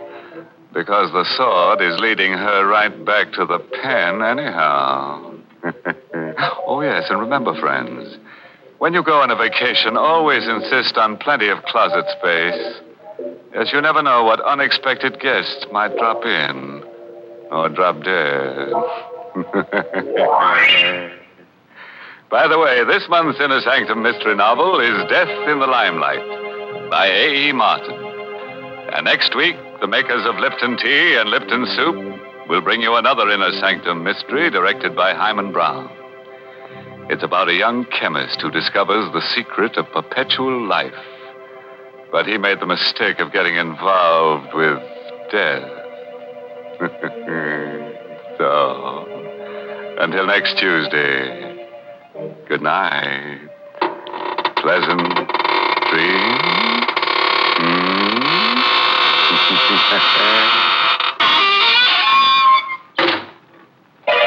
Don't forget to tune in next Tuesday night for another Inner Sanctum Mystery.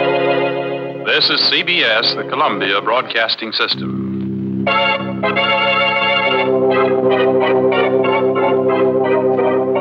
Chester, you did a good job on that one. Good, good job. That was Inner Sanctum, as first broadcast on CBS back on the second, no, excuse me, the 5th of February in 1946. We're going to have to do that a little more often. Yeah. You, you like that show, don't you? Chester likes to be scared. Back there in his Bermuda shorts and and his uh, Hawaiian shirt and his Huarache sandals. Oh, I know. I know, Chester. You know much more about fashion than I do. I absolutely. He went out the other other week and bought a new suit. Neiman Marcus, right? He bought it at Neiman Marcus. What'd you pay for that suit? Yeah, well, okay, I'm not even going to repeat that. The suit looked like it was three sizes too small for him. I mean, it, it barely barely buttoned in the middle, and the sleeves were short, and that that's the way they're worn these days. He said. I don't know who makes up those rules, folks, but Chester went out and paid a king's ransom for a new suit, and it looks to me like it doesn't fit. But that's the way they're wearing them. Oh well, go figure. You're you're much more of an expert on that than I am, Chester. All right, time for Gunsmoke, everybody.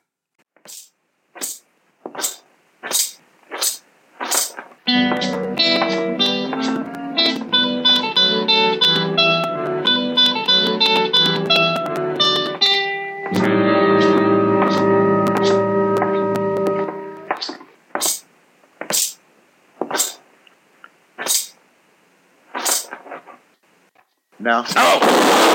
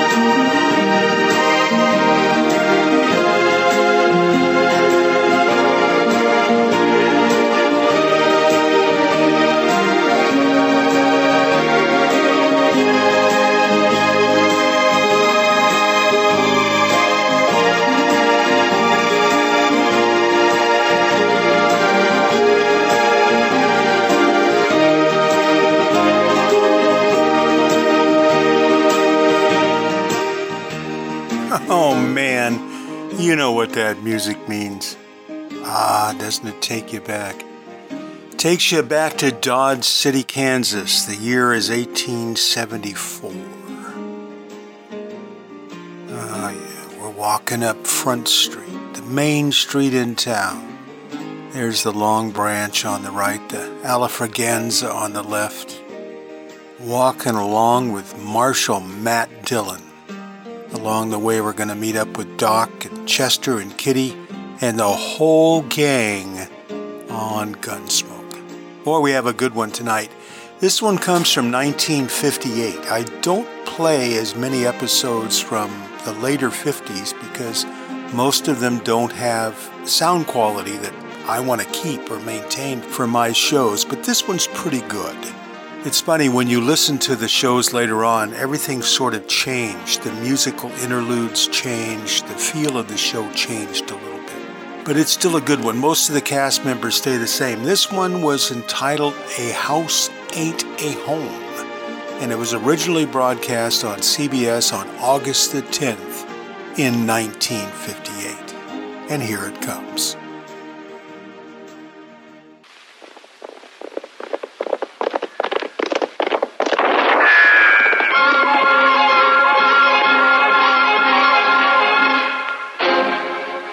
Dodge City and in the territory on West, there's just one way to handle the killers and the spoilers, and that's with a U.S. Marshal and the smell of gun smoke.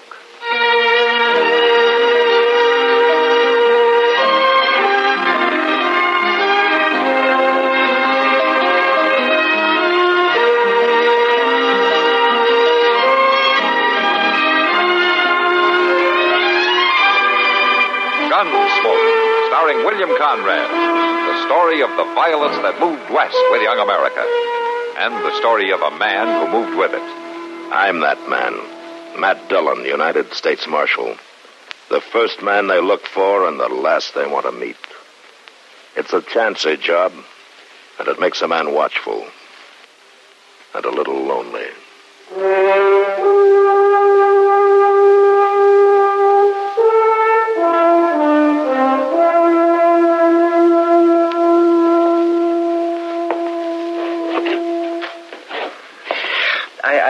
I swear, Mr. Dillon, there's days when it just don't pay to get out of bed.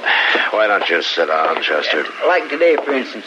I've been thinking back over it. Ah, so that's what you've been doing. I didn't hardly more than get my eyes open before I knocked over the water bucket and like to drown myself. Chester, would you sit down? Then I went to put my boots on, and that vinegarone stung me, and my foot's been sore and aching all day. All right, Chester, I believe you. It's been a bad day. And then you take breakfast. The very first thing, Pete, was all out of egg. And then that was the worst goddamn coffee I ever drunk in my whole life. Chester, are we going through your last 18 hours, minute by minute? I'm just pointing out to you what an unlucky day this has You've been. already convinced me. Now, will you sit down? Oh, Kitty. Busy? No, come on in. Evening, Miss Kitty. Hello, Chester. Uh, I can't stay, Matt. I gotta get back to the Long Branch, but Oh? uh, could you come over? Oh, what's the trouble? It's old Jedro Haig. Jedro?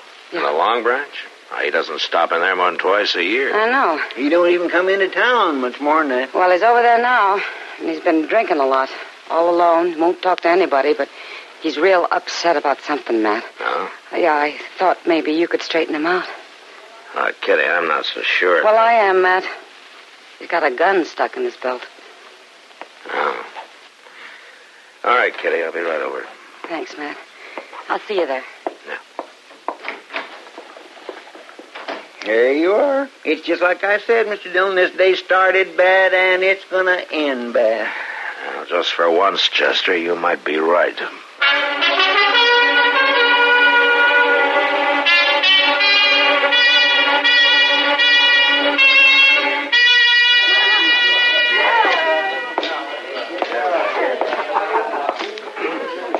Evening, General. Marshal? Well, I haven't seen you for quite a spell. How have you been? Well, I reckon somebody told you. Mind if I sit down? Yeah, uh, tell me what. Nothing. I ain't got no complaint to make to the law. You know, when a man acts against his nature, like you coming in off the ranch and sitting around here drinking all night, wearing a gun in your belt, I, I know something's wrong. Now, who's the gun for, General? Well, the youngin's back, Marshal. Ramey? Yeah. Come home last night like a bad penny. It's three years now. Where's he been all that time? Well, wherever it was, it ain't done him no good. He was just ornery before and sassy. Now he's mean and no good. Friends he brung with him's worse. What friends? Oh, a couple of fellows named of Carden and King. They're gunmen, Marshal. They got the wild bunch look to 'em. I never heard of him before. Well, not only that, but there's others coming too, Ramey says. And they're all going to run things from now on. So the best thing I can do is keep out of the way. My own young Flesh and blood, and he talks to me like that. How'd you get all those bruises on your face, General? Well, it don't matter how. Did Ramey and his friends throw you out? Yeah, that's, that's what they did. Out of the house. Said if I wanted back in or get something to eat, I'd have to chop wood for the stove and do the chores. Ramey done it and they helped him. Then he laughed at me.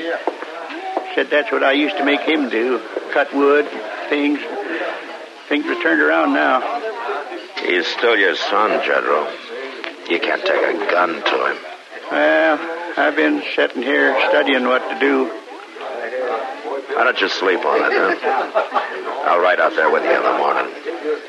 I got to get them two friends of his out of there, Marshal, on account of Diane, if nothing else. Your daughter? Oh, what do you mean? Well, she ain't safe with them around. I seen how they looked at her. She just ain't safe. But her brother's there. He'll look out for her. Uh, he's changed, Marshal. Not that much. I ain't so. Sure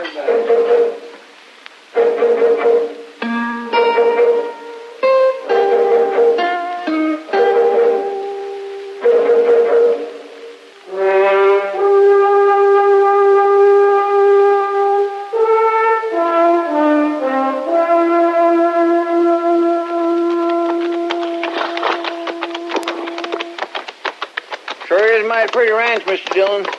Too bad old Jedro's getting thrown out after working so hard on it. Yeah. I can't figure what young Ramey wants with it anyhow. He ain't the kind of work for a living. Maybe he's not planning to, Chester. Could make a good base for a gang of outlaws. Outlaws? Yeah, he brought two gunmen back with him. And there's more coming, according to Jedro. Hit the ground.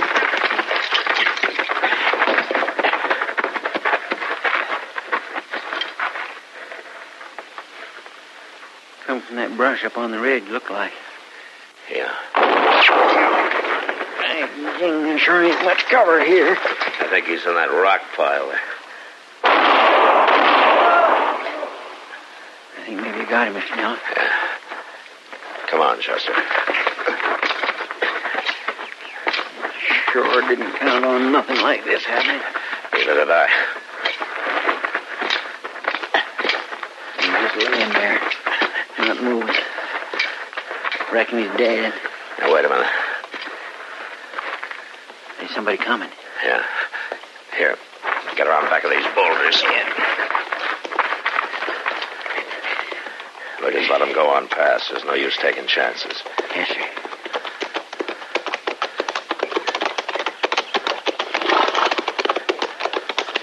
All right, hold it. Now, just sit easy now, both of you. Oh, Marshal. Well, what was all the shooting about? I was just about to ask you, Ramey. Well, we just heard and come to find out. Ain't that so, Carden? Sure is. Carden, huh? And it must have been your other partner I just killed. King? Now, how come you done that, Marshal? Because I don't like being dry gulched. Did he do something like that? Big surprise to you, huh? We ain't seen King since late last night. That's right, Marshal. That's funny. I kind of got the idea he might have been keeping a lookout on the trail here. If he was, we sure didn't know nothing about it. Uh huh. It, must have been drink that drove him to it. Time and again, me and Carden warned him about his evil ways. Where's your sister, Ramey? Diane? What do you want with her? I want to talk to her. About what? That She's up at the house. Yeah, but if you think you're going to start any trouble. We'll ride on up to the house. You got any objections? No, of course not. All right, let's go.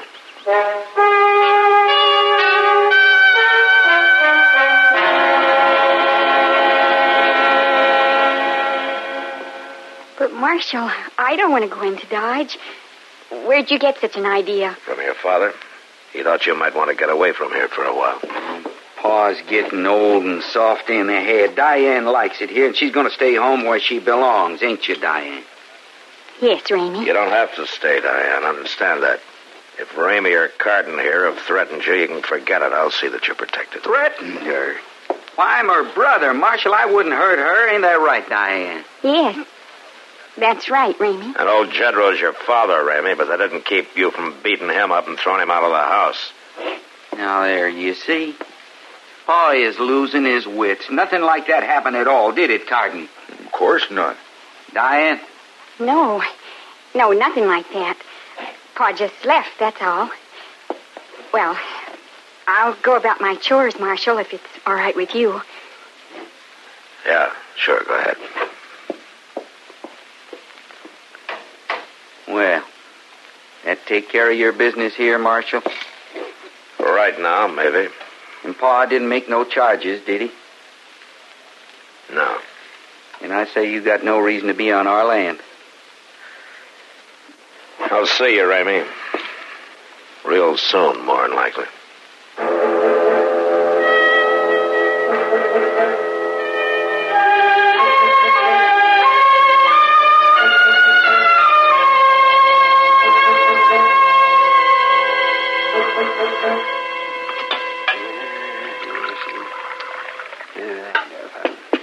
Why don't you just boot boot 'em out? I don't figure they'd boot too easy, Doc. Yeah. That's never stopped you before. Ah, this is different. It's a family affair, and there's a good chance they'd slip in here some night and take it out on old Jedro. His own pa. What the tarnation's matter with that boy, Matt? It beats me. Well, what are you going to do? Just sit here pounding that swivel chair and let him get away with it? Not much I can do, Doc. No law against him coming back home. Jedro won't sign a complaint. Says it's a family affair and he'll handle it himself. Yeah, I'll have to sober up some before he does any handling. All he does is hang around the Long Branch. I sent out some inquiries, but telegraphed. Figured there might be a chance that one of those three's wanted somewhere, and then I'd have a reason to move in on him. Hmm, seems a darn shame when the law works to help somebody like them. Yeah. So, you know, it might be a good idea to bypass the law on a thing like this, man. No. Now, you do that once, Doc, and the dam goes up. It took too long to get what law we have here to turn around and lose it. Uh, wait a minute. What the, what the dickens is going on up the street? I don't know. Yeah, well, let's get up here. Sounds like a fight. Quite a crowd there, Matt. Yeah. Oh, hey, it's right in front of the Long Branch. Yeah, it is a fight. Come on, Doc. Now, let me through here. One side. All right, move back now. That's the marshal. All right, hold it, Carden. Don't kick him again. I'll kick his head. Carden! I told you not to kick him. He's lucky that's all I've done. He tried to draw on me, Marshal. I could have shot him if I'd been a mind to. But you liked it better this way, is that it? An old man half blind and half drunk. He hadn't ought to jump me, And you hadn't ought to kicked him. You're under arrest. You got no call to arrest me. Carden, I warned most men twice, but after what you just did, I guess once is plenty. You want to fight, Marshal? You got one. Good.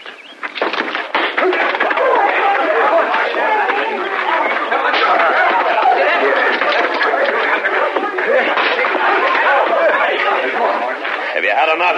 I'm gonna, I'm gonna kick your guts out and have drop on.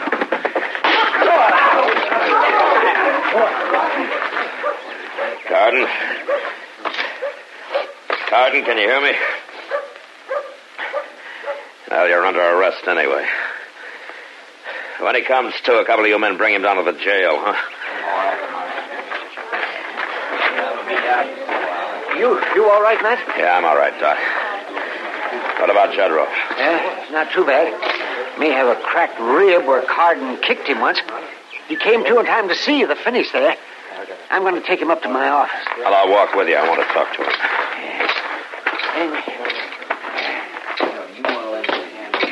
Hey, uh, can you uh, make it to my place? Yeah, I'm all right. Come on, then. You, you ought to kicked him, Marshal, same as he done me. An eye for an eye, Jedro, is that it? Yeah, he don't deserve no better. You made a mistake trying to draw on him. Yeah, but I didn't. I just threatened to. If he didn't get out of here and leave me and mine alone. Are you ready to sign a complaint now? Oh, you don't go along with kinfolks, Marshal. I'll work it out myself.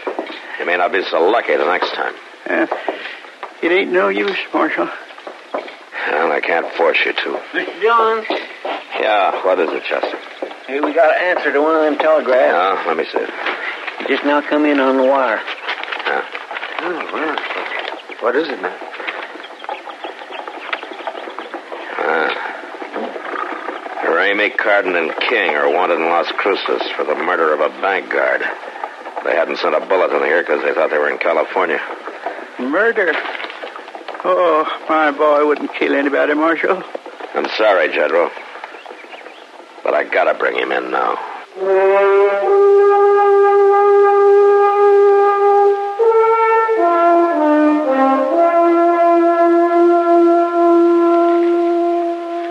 Here she comes, Mr. John. I didn't think we'd have to wait very long.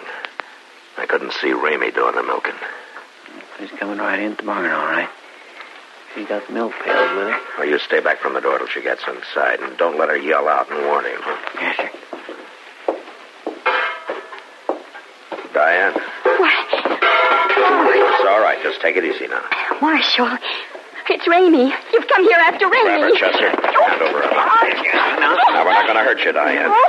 But I couldn't let you warn him. It'll be easier on him if you don't. If I can take him without a fight. Now, you understand me? Now, now, now, now. Now, Chester's going to take his hand away. But if you try to yell, we'll have to stop you. Oh. All right, Chester. Yeah, there, now. I'm awful sorry we scared you. What are you after him for, Marshal? It's his home. He's got a right to be here. I'm afraid it's a bit more serious than that now. Yes, but he's still my brother. That's why I stayed to see if I could help him. Didn't he threaten you? Well, yes, but Ramey always did talk mean like that. It's More than just talk, Diane. Oh, it's not his fault, Marshal. It's them two men with Wait a him. minute. Ramey, come on out of that house. Joe Zengro. Yeah. Jesse, you stay here with Diane. I'm going out the side door of the barn and see if I can slip up there by the porch. All right, Mr. Don. Now, they want me to stand easy here. What's down You hear me, Ramey? What are you doing back here, you old fool? You got no call to talk that way to your pa. Going back to town and stay there. There ain't no room for you here. I got plans for this place. No, you ain't, Ramey. Now, you're all alone now. King's dead. Carden's in jail. And the marshal's on his way out here to take you in for murder. Who told him about that? You? No, I, I didn't know nothing about it. If I thought it was you, I'd put a bullet through your head right now. Hold it, Ramey. You brought the marshal here, you sneaking old liar. No, no, please, Ramey, don't shoot. Drop the gun, Ramey! No.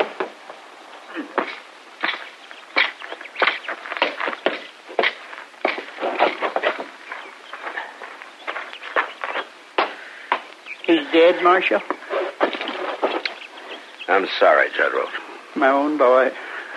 I just never could believe it. My own boy. Oh, you killed him, Marshal. You killed my brother. I'm sorry, Diane. I had no choice. He'd have killed your father. Oh, really? He was a killer already, and he'd have killed again and again. But he was still my brother, Marshal. Yeah, I know. Oh, Pa, why can't everything be like it was when we was little? I, I, I don't know, Diane Hanny. I just don't know.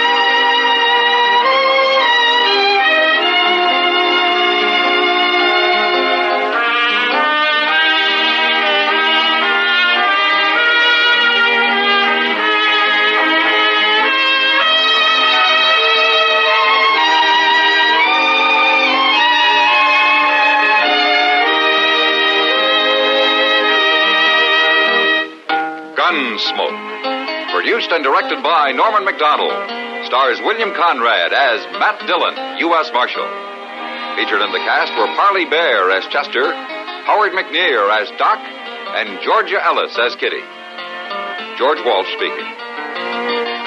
Join us again next week for another specially transcribed story on Gunsmoke. This is the United States Armed Forces Radio and Television Service.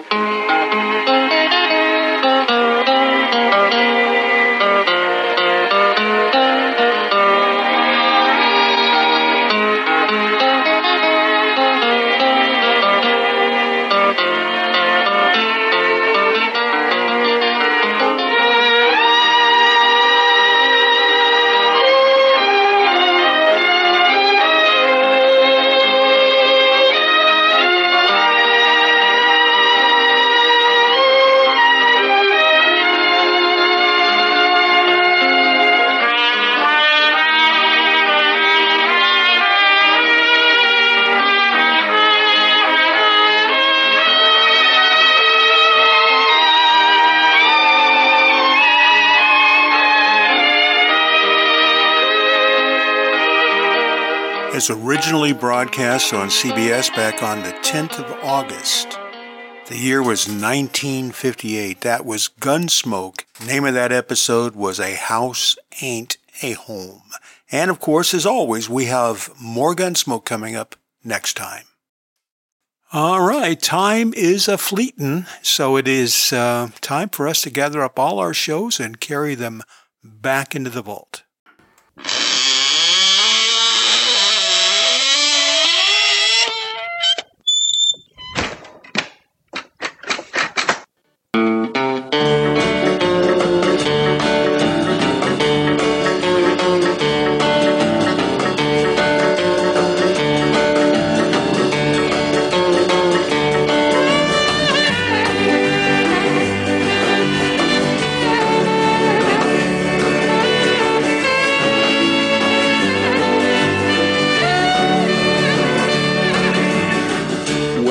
Folks, that's going to kick things in the head for another week. Don't worry, though, we'll be back in two weeks and we'll do it all over again. And perhaps at that time, Chester will treat us to another ensemble. What's that, Chester? Like that? You're going like that? Well, I, I don't know. It just it seems a little casual. Chester's going to a play right after we get away from here, and he's he's going in his in his orange and uh, yellow plaid Bermuda shorts with his blue Hawaiian shirt with the white white flowers and his huarache sandals. Okay, no, that's fine, Chester. If that's the way you want to go, you're right. Everybody will be looking at you. you're, you're going to stand out. And I hope you have a great two weeks coming up, everybody. I'm just so glad that you were able to share a couple hours with us, and I hope you enjoyed our selections. Okay, this is Bob Bro. I'm so glad you stopped by, and I'm so glad you met me.